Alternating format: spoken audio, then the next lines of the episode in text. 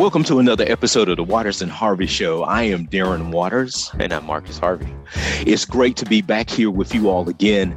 Marcus, uh, a lot has transpired since the last time we were here. But look, I, I have to say this the last time, uh, the last show that we did, um, I have gotten a great deal of feedback uh, from from a number of folks about that show, which was with the uh, the group Decor, and we were introducing the new theme music to the Waters and Harvey show, Leroy, um, which uh, a lot of people just really loved. And I've got to admit, Marcus, when I heard it, um, I said, "Yo, this sounds right. This sounds exactly the way we thought it would sound to introduce the show."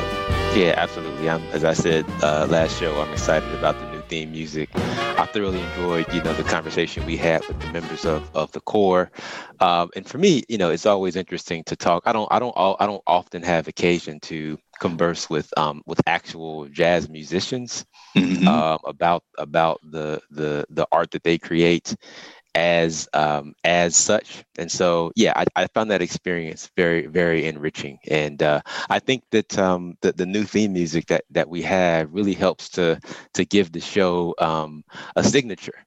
It right. Um, it really helps, I think, to to really sharpen the show's signature. So um, I'm enthused about it. Right. So uh, you know, Marcus and I both are so glad that you all, who are our regular listeners to the show, we're so happy to have you in the audience. And it's great to know that the audience continues to grow, Marcus, which you know we we are really excited about. But we we are so glad to know that you all deeply appreciated that show as well. There were a number of people, Marcus, who uh, who did say to me you guys sound like you were having a lot of fun. You know, we we deal with some heavy topics on the show, but we got a chance to kind of deal, you know, to kind of lighten the mood a little bit in that conversation with uh, with the guys from the core. But you know, it was some interesting things that came up in the course of that conversation. And and Bill, our colleague at uh, UNC Asheville, um, you know, Bill Bill Barris brought up uh, that issue of the search. You know, that jazz and and and and this kind of this artistic form and it being the original American form that there's something about the search, the search that is a part of that music. And I got to tell you, Marcus, I'm really wanting to come back to that conversation. Yeah, and it's interesting. I was just having a conversation with my father recently. He was in town to visit uh, my son, um, his grandson, and uh, we, we, we, had a conversation about jazz. And I, I thought about this um, this point that that, that Bill made um, about jazz music um, being a kind of of search, and uh, for me, it, it, brought to ma- it brought to mind how I experienced jazz as a listener. Right, mm-hmm. so I, I experienced jazz as a form of music that uh, that introduces at least you know uh, uh, I would say every every form of jazz except for free jazz, right? It introduces mm-hmm. a theme, a theme, uh, and then uh, through you know the creativity that is unique to jazz music, right? Improvisation, um, uh, etc. The listener is then invited to to kind of keep track of that theme throughout the performance i.e., to search for that theme, and then sort of experience that theme in a kind of reimagined way by the end of mm-hmm. the piece. Mm-hmm. And I mm-hmm. wonder, and I wonder if that's if that is if that may, might be um, somewhat analogous to the point to the broader point uh, that Bill was making about jazz as a creative idiom, being concerned about um, you know the, the kind of the kind of uh, uh, unsettling, uncertain, unpredictable experience of searching right? Mm-hmm, um, mm-hmm. An experience that can be both both both troubling, both frightening, but also also very rewarding, right? So right. so these so I think that conversation just just reminded me of, of why I love jazz as as an idiom so much. It is, you know, and as I listen to you, Marcus, and your brilliance as you usually are, you know, you're kind of firing up my mind here, and I'm starting to think about additional things, you know, and especially as a historian, and you know, my argument about how we are as Americans are really are not given to really studying the past the way that I think that the mm-hmm. past should be studied.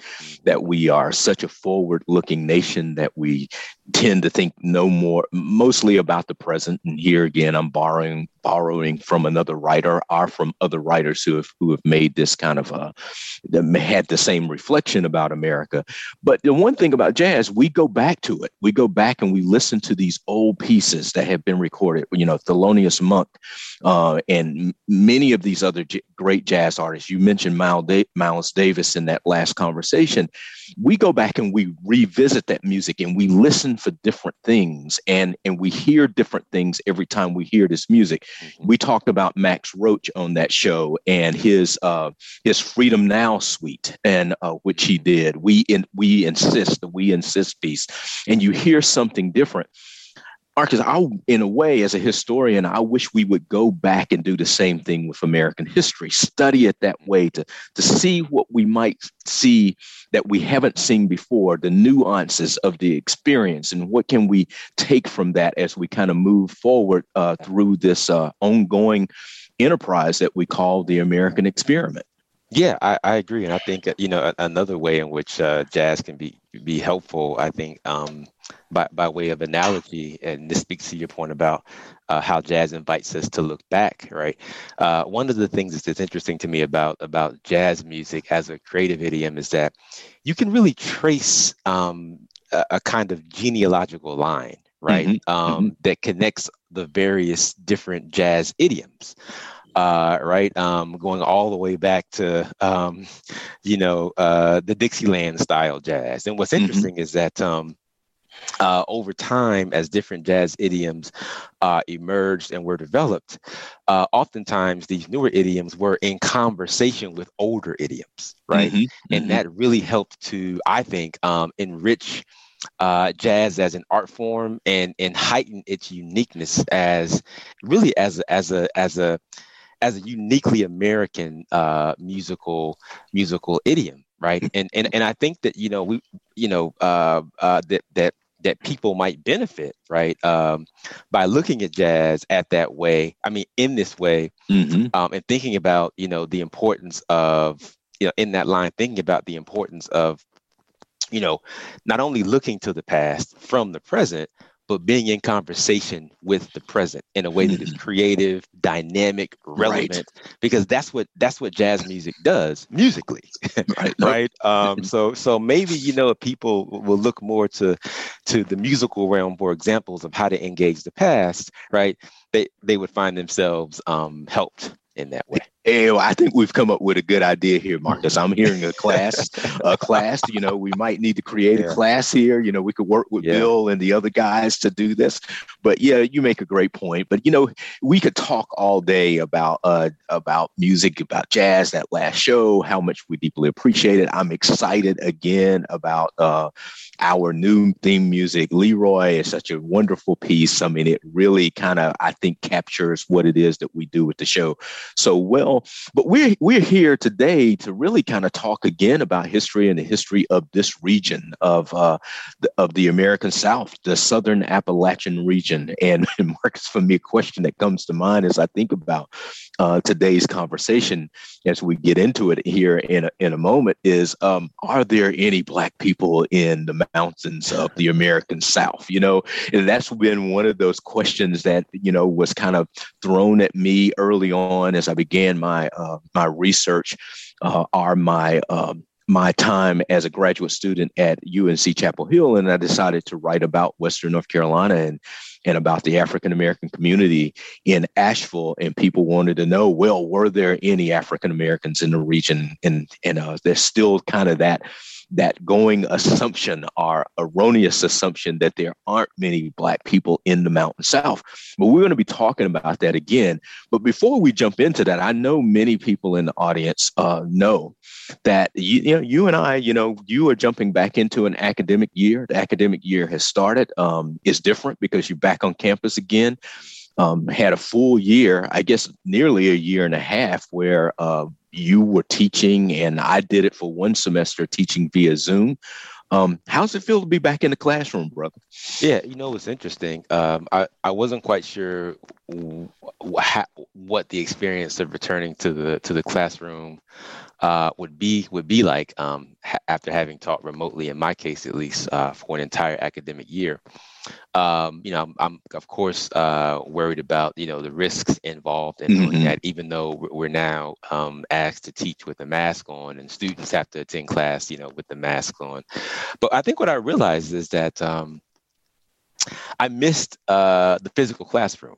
Right, mm-hmm. I, I, missed being able to engage students um, you know, in a physical space. I, I, I missed being able to see students interact with one another and sort of share uh, collectively in a in, in, a learning process over the course of 15 or 16 weeks. So, so yeah, I mean, even though there, there certainly were were benefits to being able to teach from home in terms of just convenience and comfort and so forth, uh, I, I, think I actually prefer being in the classroom, in the classroom. Uh, despite despite the risks. And um, I, I would say as well that that much to my surprised. You know, I, I, I expected students to be a little bit um, uh, hesitant uh, or, or, skittish about sort of being in a, in a, classroom environment as we continue to sort of battle through this plan, this pandemic. But uh, my experience has been quite the opposite. I mean, students mm-hmm. seem relieved, at least my students do, mm-hmm. um, to be back in the classroom, to be able to actually engage with a professor face to face and and hear and learn from from their peers. So,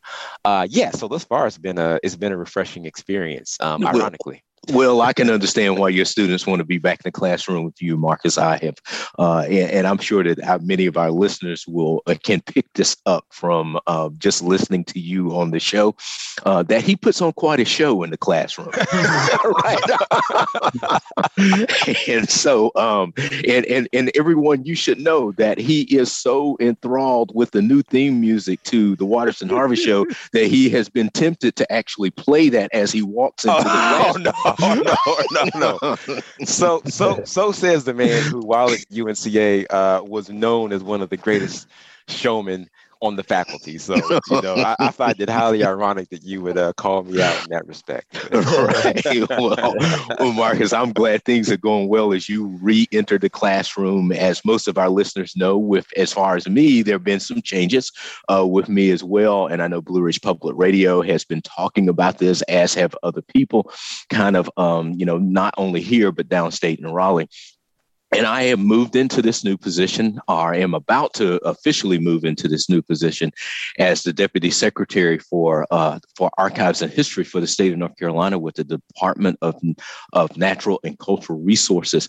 And brother, I have found out from conversations with one of our our esteemed state legislators who is uh, serving in the state senate that the department is that acronym for uh, the department that I will be working in that that it's known in the state legislature as dancer. So um, you know I'm already learning some things from being back down in Raleigh, but I'm looking forward to this opportunity. Um, it's it's interesting that I will be working with a great team of, of folks there, and one person in particular, the secretary of the department who was appointed by uh, Governor Cooper, uh, Reid Wilson. Reid, it you know it was just a pleasure to be able to meet him. And as I think about the Department of Natural Cultural Resources, we don't have time here today to talk about all of the pieces that are involved in this department, um, but it's just a great department. But Reid has referred to it as the department of everything that everyone loves about North Carolina. It's the department that is responsible for North Carolina's treasures, and part of that is its history history, collecting and cultivating and uncovering and preserving the history of North Carolina. Um, a part of that department are our state parks, uh, fall under the purview of this department. The state historic sites, I mean, there are 27 state historic sites across the state of North Carolina. Um, two, you know, three three major ones here um, in in the western part of of the state. Well, we have the Vance birthplace. We have um, also the Thomas Wolfe the Thomas Wolfe uh, Memorial, which is here as well. We have the western region of the state archives, which is located here. These are people um, that I have gotten to know very well in my time uh, in in Western North Carolina at UNC Asheville. A number of who have been on the show, uh, Kimberly Floyd and uh, Steve Nash, who are are both affiliated with the Vance Birthplace, and those have been great conversations that we've had with them. But we've also got the state history museums, our the state museum system, which is the art history and the natural museum uh, of, of North Carolina. So I'm looking forward to jumping into this new role, being able to uh, be a part of a team that is working to preserve and and really kind of uncover uh, new stories about the history of North Carolina because there's still so many that we do not know. And you and I have spent a great deal of time on the show talking about that. Yeah, and you know what, what what what what an exciting opportunity! Congratulations uh, to you. Um, you know, I'm excited to to learn even more from you than I've already learned um, as you as you move into this new position and learn more about uh, the stories, right, mm-hmm. um, mm-hmm. of, of African Americans across the state of North Carolina, and also the stories of, of others, um, stories that, that, that, may not be um, as as well known. So, I think this is a very rich opportunity. It does, and I'm, I'm excited for you. Yeah, thanks a lot, Marcus. And, you know, it, one of the things we've been doing with the William Friday Fellowship and conversations that we've been having with the fellows that you and I deeply appreciated was that it was giving us the opportunity to talk to people across North Carolina to find out what was going on across our great state how people are actually working in their community to build and support community. Um, and I think that this this provides an additional opportunity for us to to talk about more stories across the state of North Carolina. So I appreciate you know uh, the support that you gave um, that you've always given to things that I wanted to do, Marcus. I appreciate the support that you gave to my effort to um, to to us to pursue this position and the support that you will give as I as I uh, kind of fall into this position and how we can use it to kind of enhance the conversations that we'll have here. So everyone, you know, thank you for the the many congratulations, uh, uh, the congratulatory messages that you have sent to me, and we look forward to staying in conversation with you all as we kind of move forward. Now, Marcus, I don't want to delay, you know, going ahead and jumping into the conversation for the day. As we've said, our focus is going to be back on this region of the state, Southern Appalachia, Western North Carolina, not Western North Carolina uh, in particular, but we're going to kind of travel this time to West Virginia. Uh, we've had great conversations with. Um, with Dr. Bill Turner, as you know, who has talked a lot about Kentucky. And if if let Bill tell it, uh, Kentucky is all there is, right? Especially when it comes to Appalachia. But hey, we know the, the space is much larger. And so we're glad to be able to have today with us uh, a dear friend, someone who's become a really good friend. Dr. Cicero Fain is going to be joining us in this conversation. I'm not going to really introduce Dr. Fain because I'm going to let him talk a, a little bit about his own background. But Dr. Fain, you know, Marcus and I are glad to welcome you into this conversation. Please join us in this conversation. It's good to have you here. Uh, thanks, Darren. Thanks, Marcus. Uh, it's a pleasure to be here. Appreciate you gentlemen inviting me. I just was just grooving on you guys' uh, conversation. I'm talking about jazz. I'm like, okay, I'm ready, I'm ready to go with you. right. Um, and, and, and we could, you know, we could spend a good 10, 15 minutes just just chewing on that. Right, um, right. But, but, but, we can. I know we can. Um, yep. Uh, but but you know, it's it's just so uh, enlightening and engaging, and and uh, I just you know I have it's so rare I get a chance to really talk about jazz. All right. You gentlemen talked about it. Um, mm. um, because it's a fun. Well, anyway, it's a funny thing. DC doesn't have really a dedicated jazz station anymore. Right. You know, they, they got one and it's like way down at the at the end of the daggone dial. Um, you know, they used to when I was there, uh, you know, the 80s and 90s, you had at least two or three dedicated jazz stations. Mm-hmm. And of course, moving back into Huntington, West Virginia, come on. No, Uh, yeah. thankfully, um, you know, Marshall University does have a radio, the, the in-house uh, university station, uh, and they they have a jazz um, station or or a um, timeline. Uh, I don't know, well, maybe Thursdays, you know, ten until four, something along those. I can at least tap into it. But uh, thank God for Alexa, uh, so I can tap into it uh, all the time through streaming. Um, but it's a pleasure to be here. I'm here to represent West Virginia. I'm gonna I'm gonna challenge Bill Turner our dear friend, because um, West Virginia is the center of black. uh, and we'll, you know, we could have we could actually have a robust debate about that and, and conversation because um, I don't think it's out of the realm of of uh, possibility. I mean, Evan Evelyn Higginbotham even said that you cannot talk about Black America without mentioning Black West Virginia. Mm-hmm. Um, you know, there's just been so many people that have come out here from, you know, from the formation of the state, of course, through the through the late 19th, early 20th century, civil rights era, all those eras, uh, West, Black West Virginians have played a key role locally, regionally, statewide, and nationally. Um, and so that's one thing that I'm, I'm hoping to, in my small way, kind of give a sense of the breadth and scope of the importance of, of Black West Virginia uh, and West Virginians uh, to the national narrative. You're Right. Well, you're listening to the Waters and Harvey Show here on Blue Ridge Public Radio. Marcus and I are going to take a short break, and we'll be back in just a moment.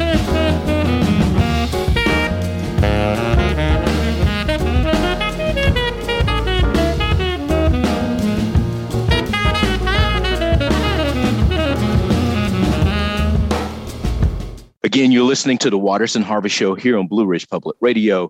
We're in conversation today with Dr. Cicero Fain, and we're beginning a conversation about African American life here in Southern Appalachia, looking specifically at uh, the region of uh, West Virginia and um, what Black life in West Virginia has looked like. So thank you for joining us. Cicero, it's good to have you here with us. Um, and thank you for making that point about the many great figures who have come out of West Virginia. We want to come back to that in just a few minutes. But again, we heard you mention DC tell us where you're joining us from today because we're still you know not in the studio. We're all on sure. zoom here. And can you just share with us where you're joining us from today? i have I, as you know um, darren i've accepted a new position at marshall which, which i'm putting on about three hats. So i'm actually back in huntington back in my hometown. Um, i uh, i'm a third generation black huntingtonian. Mm-hmm. uh, and so uh, the roots run deep.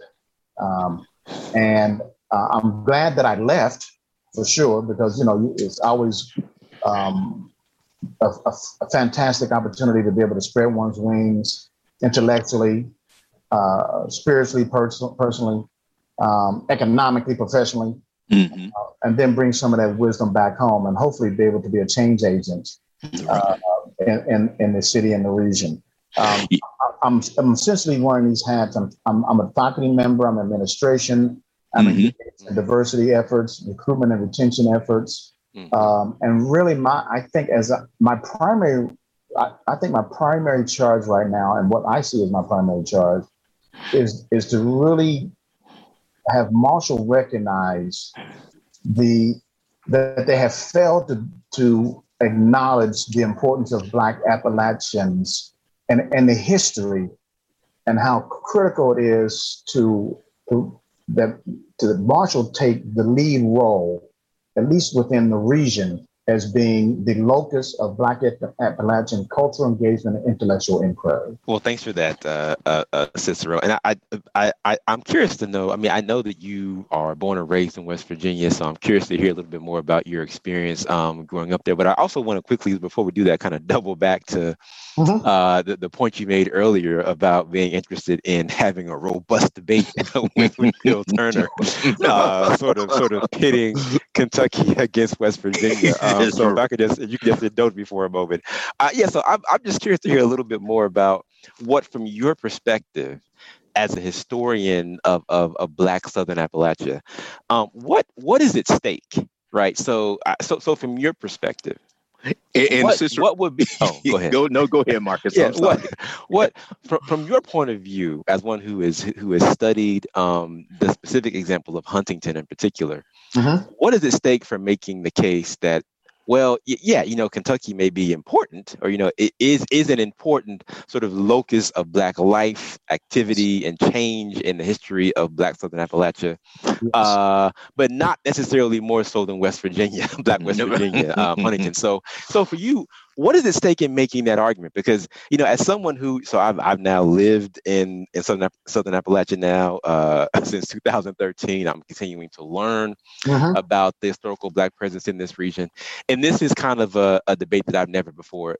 encountered. And so I'm just curious. I'm, I'm, so I'm just curious to hear more about uh, sure. that. But, but, before you share a bit about your experience going up yeah. and, and, Cicero, and Cicero, I just have to say, you know, Mark Marcus is convinced that I'm setting him up because I keep bringing historians on the show, yes. and uh, so he's got two to contend with today, right?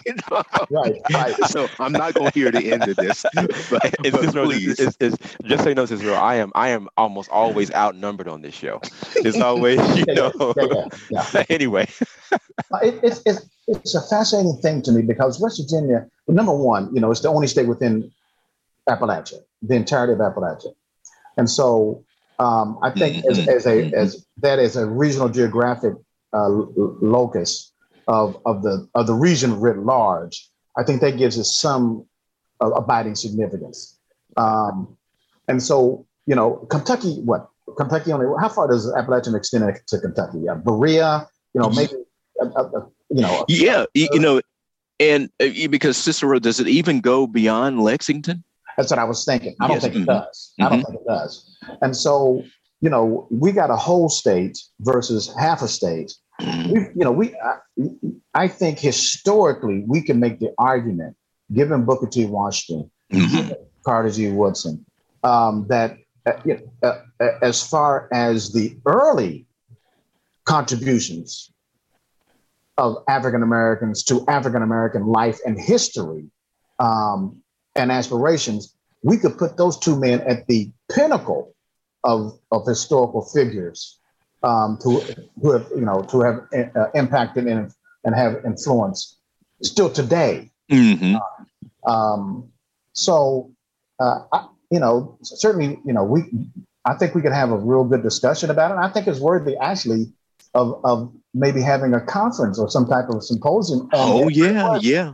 Um, um, but it, it is, it is, you know, West Virginia is one of those strange paradoxical states um, that, that, um, that has so much rich African American history and engagement um, and contributions.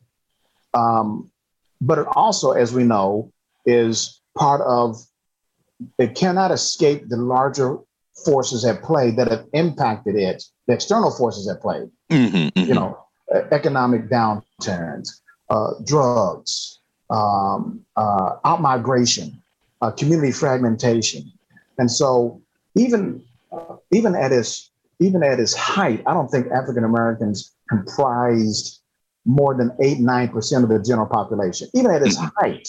Mm-hmm. But that population was vibrant, um, was vital, was dynamic. Mm-hmm. Um, um, so now you've got, well, let's say three to four percent African American presence in the state. Um, and of course, you know, you gentlemen know this.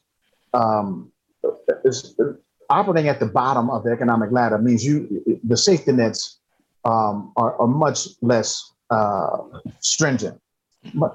And, and, and so the fraying society, the fraying uh, institutional support, the fraying social network uh, the, that has impacted white Appalachia has doubly impacted black Appalachia. Mm-hmm, mm-hmm, mm-hmm. It, you know, and I think about, uh, you know, Cicero, as you talk about West Virginia, I could, we, we could just sit in this all day just talking about these figures who've come from West Virginia. We were talking about music earlier. And sure. as you were talking about, you know, uh, talking about some of these figures, I could not help but in my head right now, I'm hearing just the music of Bill Withers, yep. you know, coming from West Virginia. Sure. And so you mentioned two of the towering figures, kind of like the the imposing mountains of West Virginia, because going through uh, West Virginia, I you know Western North Carolina is beautiful. I, you know this is my home. I was born and raised here in these mountains, but man, you want to deal with sea mountains, then you go to West Virginia. These are imposing mountains. Uh, just to even drive through. Um, and as you think about these towering historical figures like Booker T. Washington and Carter G. Woodson, and just so you know, Marcus's son is named uh, for Carter G. Woodson. His name is wow. Carter. Awesome. Um, you know, as a as a kid growing up in, in West Virginia, did you know about these figures, uh, Cicero? And if so, did that did they have some influence on your thinking about the state? Most definitely.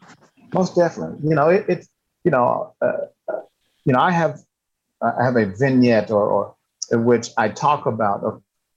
Uh, I think in my uh, maybe I've given previous talks about it. Uh, a, a in which I sat at you know you sat on the front porch mm-hmm. in the swing and you know how it is. You'd have neighbors, elders, um, friends, community friends, just pop over the or the milkman, uh, the postman stop in, and you share stories. You, you just start talking to each other. I mean, that's, I think that's the beauty of one of one of the um, benefits of growing up in Huntington is that we had front porches. Mm-hmm, So, because you know, nobody had air conditioning. So no, you, went, you went on the front porch to escape the heat, and plus the houses were small, and so like you know you got tired of your parents or your sibling, you're going out on the front porch. Right. And that that was the, this that was the cinema. That was life in full color passing in front of you. You know, mm-hmm. uh, folks walking to the store, married couples, uh, argue, folks arguing, folks running from the store if they stole something. Um, you know, the dogs and cats uh, fighting in the streets, uh, you know, all those things that that um, that kind of gave you a cinematic overview of mm. life. In, and um, I just remember folks talking about the community. You know, not not I mean, Carter G might have been mentioned, um, but it was more. It was really just more those those those everyday people who were just doing what they were supposed to do to move up the ladder. you know, contributing to the community, uh, volunteering doing this, running the church, running this, you know, um, taking this, taking care of this, their children, their yards, um, and it just helping to build a tapestry for me. Um, and from there, I just began to realize there's a story here. Um, and I think also it's important to recognize, you know, West Virginia had at least, I want to say at least um, five to six urbanized areas. You know, mm, so you had okay. a black urban um, industrial, these black urban industrial cities in which you have operating black high schools of high intellectual achievement. Mm-hmm, mm-hmm. And so these folks might not have become, you know, to, to the same stature as a Carter G. Woodson or Booker T. Washington, but they became vice presidents of banks, vice presidents of companies, presidents of this particular association, and so forth and so on. And so, you know, I, I got a sense of that that richness that was the black circumstance through folks coming through mm. the sitting, mm. having these conversations on the porch. All right, right, right. Yeah, and, and this is this is so this is so interesting to hear. And uh, you know, Cicero, you you recently made a a, a major uh, contribution to the study of African American history in Southern Appalachia in the form of a book um, entitled uh, Black Huntington and Appalachian uh, Story. I think you have begun to address already uh, what kind of precipitated uh, the the writing of this book. You talked about um, um, the richness that you found there. You talked about uh, a, a, developing story that you that you observed. Um, was there anything else that played a role um, in, in, in motivating this book? Because mm-hmm. yes, because it wasn't talked about in the schools. Mm. you know, I, I could see. You know, one of the things for me growing up is I had models. I could see black achievement. Mm-hmm. I could see a lawyer, black lawyers, black teachers, mm-hmm. black accountants. You know, um, folks, black folks who had traveled. You know, and and and who talked intellectually, who engaged in intellectual conversations, um, um, I could see that, and, and and the diversity of the Black experience gave me a chance to kind of situate. Well, who do I want to be? Who do I want to mm-hmm. emulate? What are, you know? Because I had multiple models that I could that I could emulate. Mm-hmm. So I, I, could I could see the knucklehead down the street vandalizing a car, or I could see the guy who was on his way to law school um, who was going to do great things. Mm-hmm. Um, and so I think that's one of the things that lacking for many of Black students, uh, maybe in, certainly in the state of West Virginia and, and perhaps nationwide in, in many of these small communities in Central Appalachia. You don't have models. Um, we no longer see it. Yeah. Mm-hmm. You know, um, we, we, got this great divide. Um, and so I think that had an indelible imprint upon me that you know, one of my, my, I had a black high school teacher who became eventually um, became the superintendent of Cabell County Schools. He gave me in my graduation, uh, my high school graduation book, he gave me a card that said, "If you can dream it, you can become it." Mm. I still have that card to this day. Mm.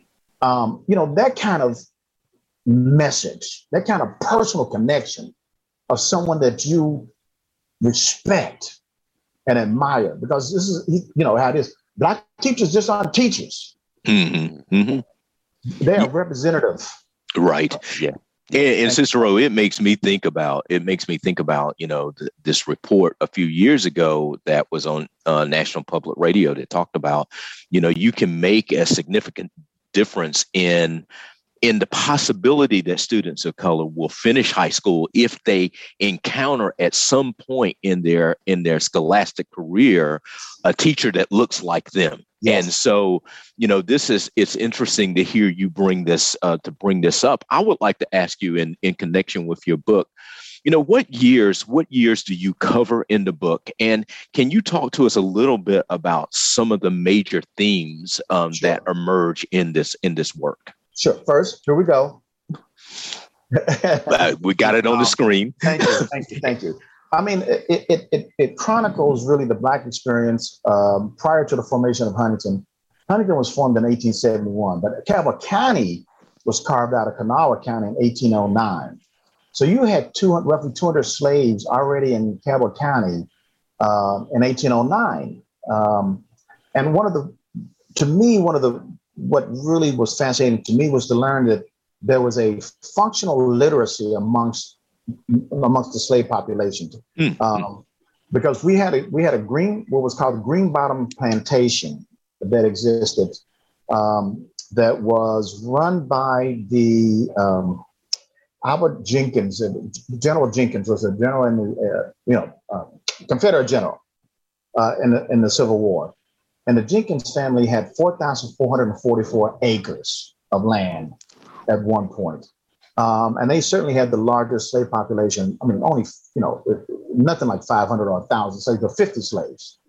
But uh, um, the early governor of the state, before the formation of uh, the Jenkins, the rival of the Jenkins, the early, the former governor of the state, Governor Cabell, his wife taught the slaves how to read uh, in the 1820s, um, 1830s, and so not so much to give them, you know, a, a, a academic education, but to have them be able to do the task, the, the functional tasks that were needed to be done. And so they had a functional literacy, and they took that literacy and then utilized it in a way, of course, that they weren't taught to, uh, to utilize. Um, that is, we're going to learn how to read and avail ourselves of that education so we can find out a way to escape. Mm-hmm. Uh, and remember, Huntington is on the Ohio, Cabell County is on the Ohio River. River. And so it, there was a direct line of the Underground Railroad through Cabell County. Um, so you so you start Cicero at yes. the formation, and where do you end in the? Then book? I end up in 1929. Um, I end up in 1929. I, essentially I go through three, I go through the slave circumstance, I go through the migratory process and how these first black generation of black migrants help form the foundation by which you will build black institutions.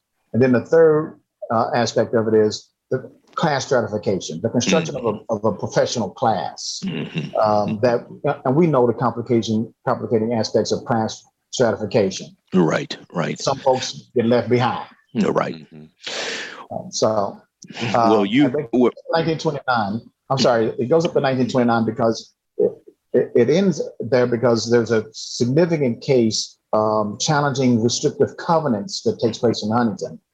Uh, and white versus white. Ironically, the name of the case is white versus white. Mm-hmm. Um, um, and the black couple named White, wins the case with the help of the NAACP, the, a nascent organization at this time within the state and within, you know, making some inroads nationally, of course.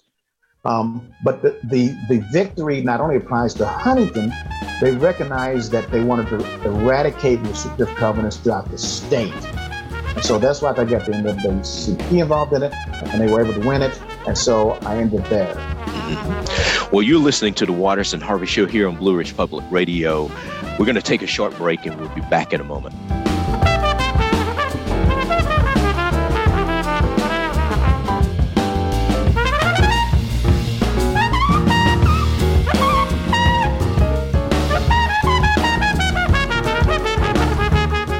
And so, again, you're listening to the Waters and Harvey Show here on Blue Ridge Public Radio.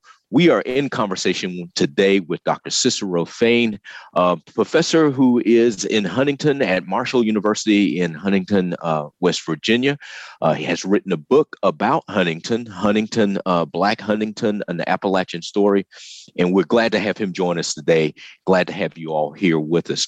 So, Cicero, you you you've told us, you know, you begin with the formation of the county and then then look at the formation of Huntington itself mm-hmm. ending in 1929, I guess right before, you know, kind of the, the, the Great Depression really hits. Um, so major themes that emerge in the book uh, as you work through it. And then, and then Marcus, brother, let me let you jump back in here. Well, I was, I was going to say that by 1924, Huntington, Huntington's Black residents owned 60% of their homes. Mm-hmm. That was a figure greater than in Charleston or Clarksburg, West Virginia. They, were, they were number one. By 1930, Huntington is the largest city in the state, with the, with the state's second largest black population. And so, my whole reason for um, one of the major reasons writing the book is to, to, to uh, illuminate just how important Huntington was to the social, economic, cultural, political development of not only Black Huntington, but Huntington and the region. Right. Its labor, its talent helped to connect Huntington to the regional market and to the national market. National market.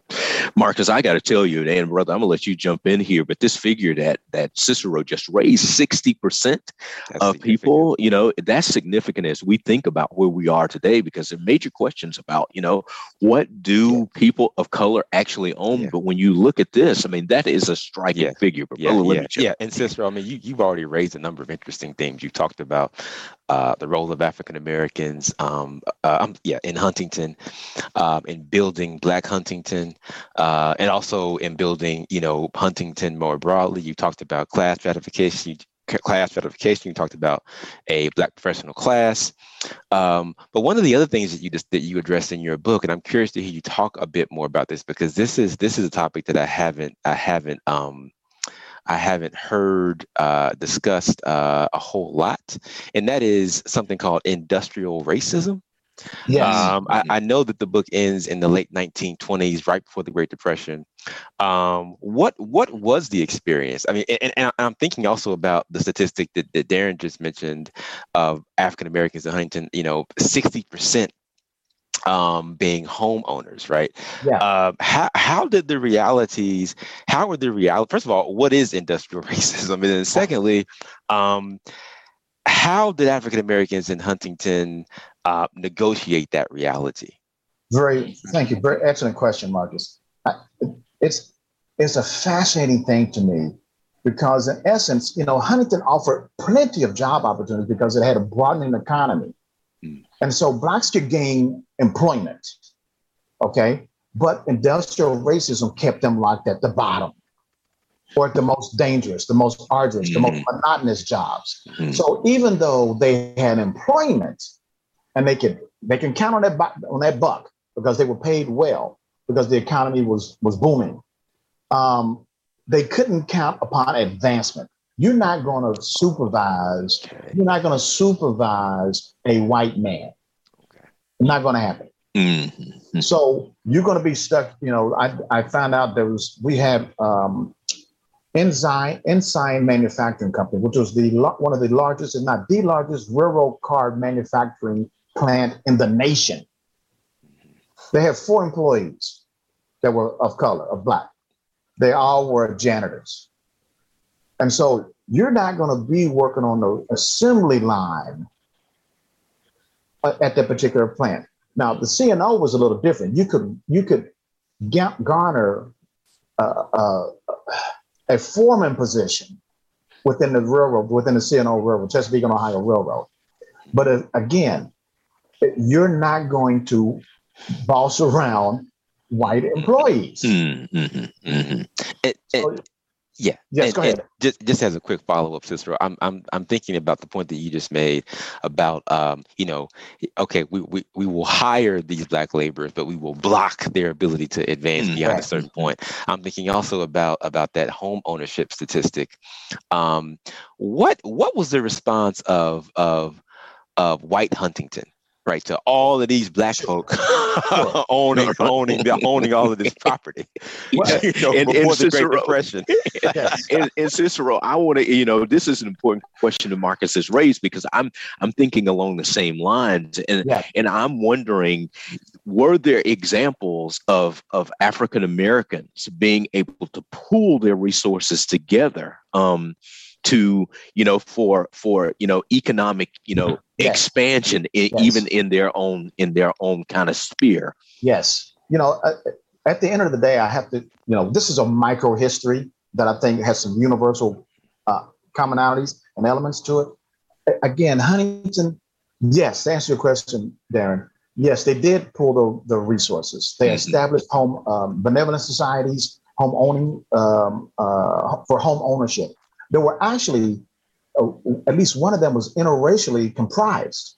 Huntington, in large measure, was was the black population was led by religious people and and uh, you know pastors and religious people. Mm-hmm, mm-hmm. So in that sense, then as long as they stayed, as long as the black population in large measure stayed religious, stayed you know um, as well as we're going to engage in racial uplift um, you, you, know, the whole notion of racial uplift. We're going to lift yes.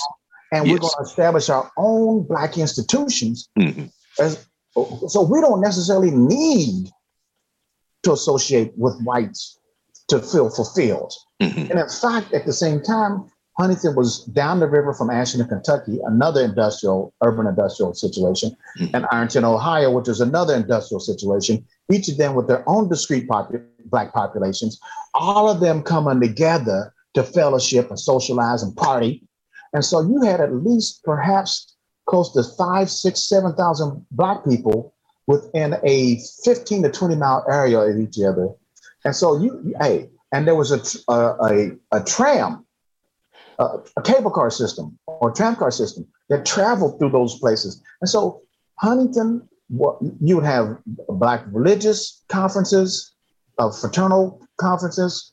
Um, it, it, was the social cultural center of Central mm. Appalachia. Mm. And, and trust me, at a certain point in time, people from the hollers, from the small villages, mm-hmm. from the small towns, are traveling to Huntington because that's the place where they can socialize, they can fellowship, they can shop, they can party, they can engage in vice, they can chase women, they can chase men. all those things. Right. It, you know, and Cicero, this is making me wonder, Mark, because I wonder if you're thinking the same thing. You know, so what what did the civil rights movement look like in Huntington? And and then you're you're you're making some connections here, Cicero, in a way between this urban space and the rural spaces of West sure. Virginia. I'm wondering, was there a larger impact that um, that Huntington was having on on culture, the development of culture and economic opportunity, or you know, even economic outlook in the rural spaces of, of West Virginia as well, if there was a connection. I think uh, I want to get back to one of your before I get to that one, Dan. You know, you and Marcus talked about um, this 60% ownership. Well, one of the things that you know, but remember now, I talked about also restrictive covenants. So mm-hmm. how so how how do you have those um, existing at the same time. 60% ownership, restrictive covenants. What that means is essentially is you can buy property here, mm-hmm. but nowhere else. Right. Okay. So as long as you bought property within the, the, the circumscribed, defined black areas, as defined by the real estate agencies and the municipal uh, municipal uh, leaders, you good to go. Okay, mm-hmm. it's only when you straight outside and say, "Well, maybe I don't want to live within the black, the, the the you know the unofficial de facto black neighborhood. Mm-hmm. Maybe I'm gonna step out someplace else." That's that's when things begin to be a little bit dicey. Now, the city the city did establish a, a, a place called Washington Place that was defined. It was defined as a black only enclave so that that way those who could afford black middle class population they could afford to own property to buy there however that meant then that those black people who the middle class black professional class who could buy there it, it served two purposes washington place number one it served to allow black middle class folks to step away from the black working class you know talk about class stratification because it allowed them to buy property in a somewhat um, uh, mm. you know um, um, elevated place circumstance for the time, but it also allowed white America, white Huntingtonians, to be rest assured they're not spreading out any farther into our neighborhood. Interesting, Marcus. you know, I see you thinking, brother. You know, yeah. I, and, I, I was just wondering. You know, I'm, I'm just, I, I, am just kind of flabbergasted by this home ownership statistic, and uh, I, yeah. I, don't mean to keep harping on this, Cicero, but I'm I'm wondering about now about the restrictive covenants and yes. whether there was um, so so was there more of a kind of acquiescence on the part of of, of black of black Huntingtonians to okay, you know, we, we will buy property and you know because what matters to us more so is owning property, or was there kind of resistance, both both organized and and unorganized, to these restrictive covenants? That, yes, both. Both.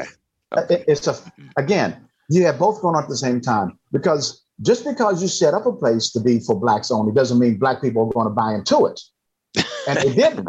right, right. Okay. Because okay? they recognized what was going on. The overarching agenda was we want you to stay here nowhere else. Right. right, right. And we're not going to buy into that. We want the freedom to live where we want to live. And mm so they, they didn't buy the property in Washington Place. mm Now, one other thing I have to get to is that, um, and, and basically, you know, what what the black people, what I would convey and, and what I would subscribe to is that instead of challenging the white power structure, which is going to be difficult because you're only five or six percent of the of the population. West Virginia has historically been one of the whitest states in the union, mm-hmm. historically been, and so there's only so much that black people can do politically. And so what they do is instead of challenging political status quo, we're going to build our own black institutions. Mm-hmm. We're going to concentrate on home ownership. We're going to concentrate on the domestic arena. We're going to concentrate on building vibrant, strong churches and schools. Okay. And then that way we don't have to worry about challenging them politically. We, we, we, there are enough Black institutions nationwide and regionally uh, and job opportunities that we can move up the economic ladder. Mm-hmm.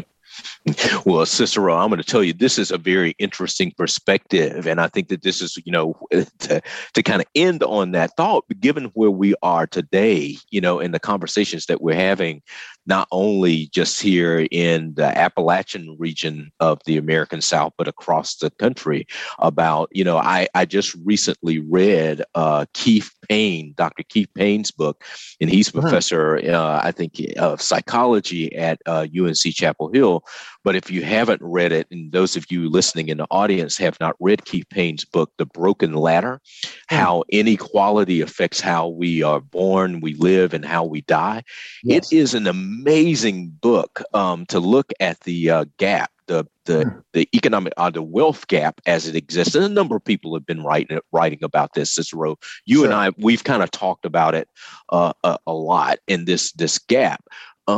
But this point that you make about turning inward reminds me of Earl Lewis's book, In Their Own exactly. Interest, about exactly. Norfolk, right? Exactly. The, you know, turning this inward turn of building institutions. And I don't know what you're seeing today, Cicero uh, or Marcus, what you're seeing, but a, a lot of the conversations I'm hearing there is this kind of inward turn again of saying, okay, what do we need to do to kind of build our own institutions that can kind of help advance us economically. And I'm interested to, uh, to you know further maybe talk about what the implications of uh, of that argument are that discussion might be as we yeah. move forward as a nation. Marcus, yeah, let yeah. me let you jump in. Especially just quickly because you know I, I think one of the strategically thinking uh, speak thinking, um, I, I, think that one of the advantages of you know turning inward, building as Cicero was saying, uh, our, our you know, black institutions, um, you know, you know, cultivating um, black wealth, uh, then uh, at that point, you know, if you do that consistently over time, then smaller numbers um, are less of a problem politically, right? Because mm-hmm. now, because now, now you can wield more influence, right? Because mm-hmm. now you have other kinds of resources. So, mm-hmm. I, I think this is a very important, important uh, sort of, sort of uh, socioeconomic history to consider. It what's is. happening in, in, in, Black Huntington before 1929. Right. Yeah. Well, Cicero, you know, Marcus, you make an important point there. This is this is really, I think, we have the basis for a larger conversation here. And Cicero, what I would like to see us do is to have you back, and I would like to get Bill in this conversation yeah. as well to get us all in sure. here together, sure, and sure, maybe even you know one of our other colleagues who is kind of an expert on this region of the state of this of the uh, United States as well, Wilburn Hayden, who is up in Canada, actually uh, teaching in in Canada He's lived here in New York, uh, North Carolina before. But yeah, I just I'm just going to let the cat out of the bag here, uh, Cicero, that yeah. you, myself, and um, and Bill and Wilburn are actually working on another edition of Blacks in Appalachia. But I want to thank you for the contribution that you've made to the study of Black life in this region. Thank you, gentlemen. Thank and, you. And thank you for being here with us today. point. Thank you. Okay. So again, Marcus and I are glad to have you all with us. We want to remind you as we close today that the Waters and Harvey Show is produced at Blue Ridge Public Radio in Asheville, North Carolina, in partnership with the Institute for the Promotion of Human Understanding. You can listen to our podcast on bpr.org, the BPR and NPR One mobile apps, and on Apple Podcast and Google Play. And as you know, you can follow us and get in touch on Facebook and Twitter, or you can write us at whshow at bpr.org. And, and again, Marcus and I thank you for being here, and we're going to look forward to being with you again. Take care.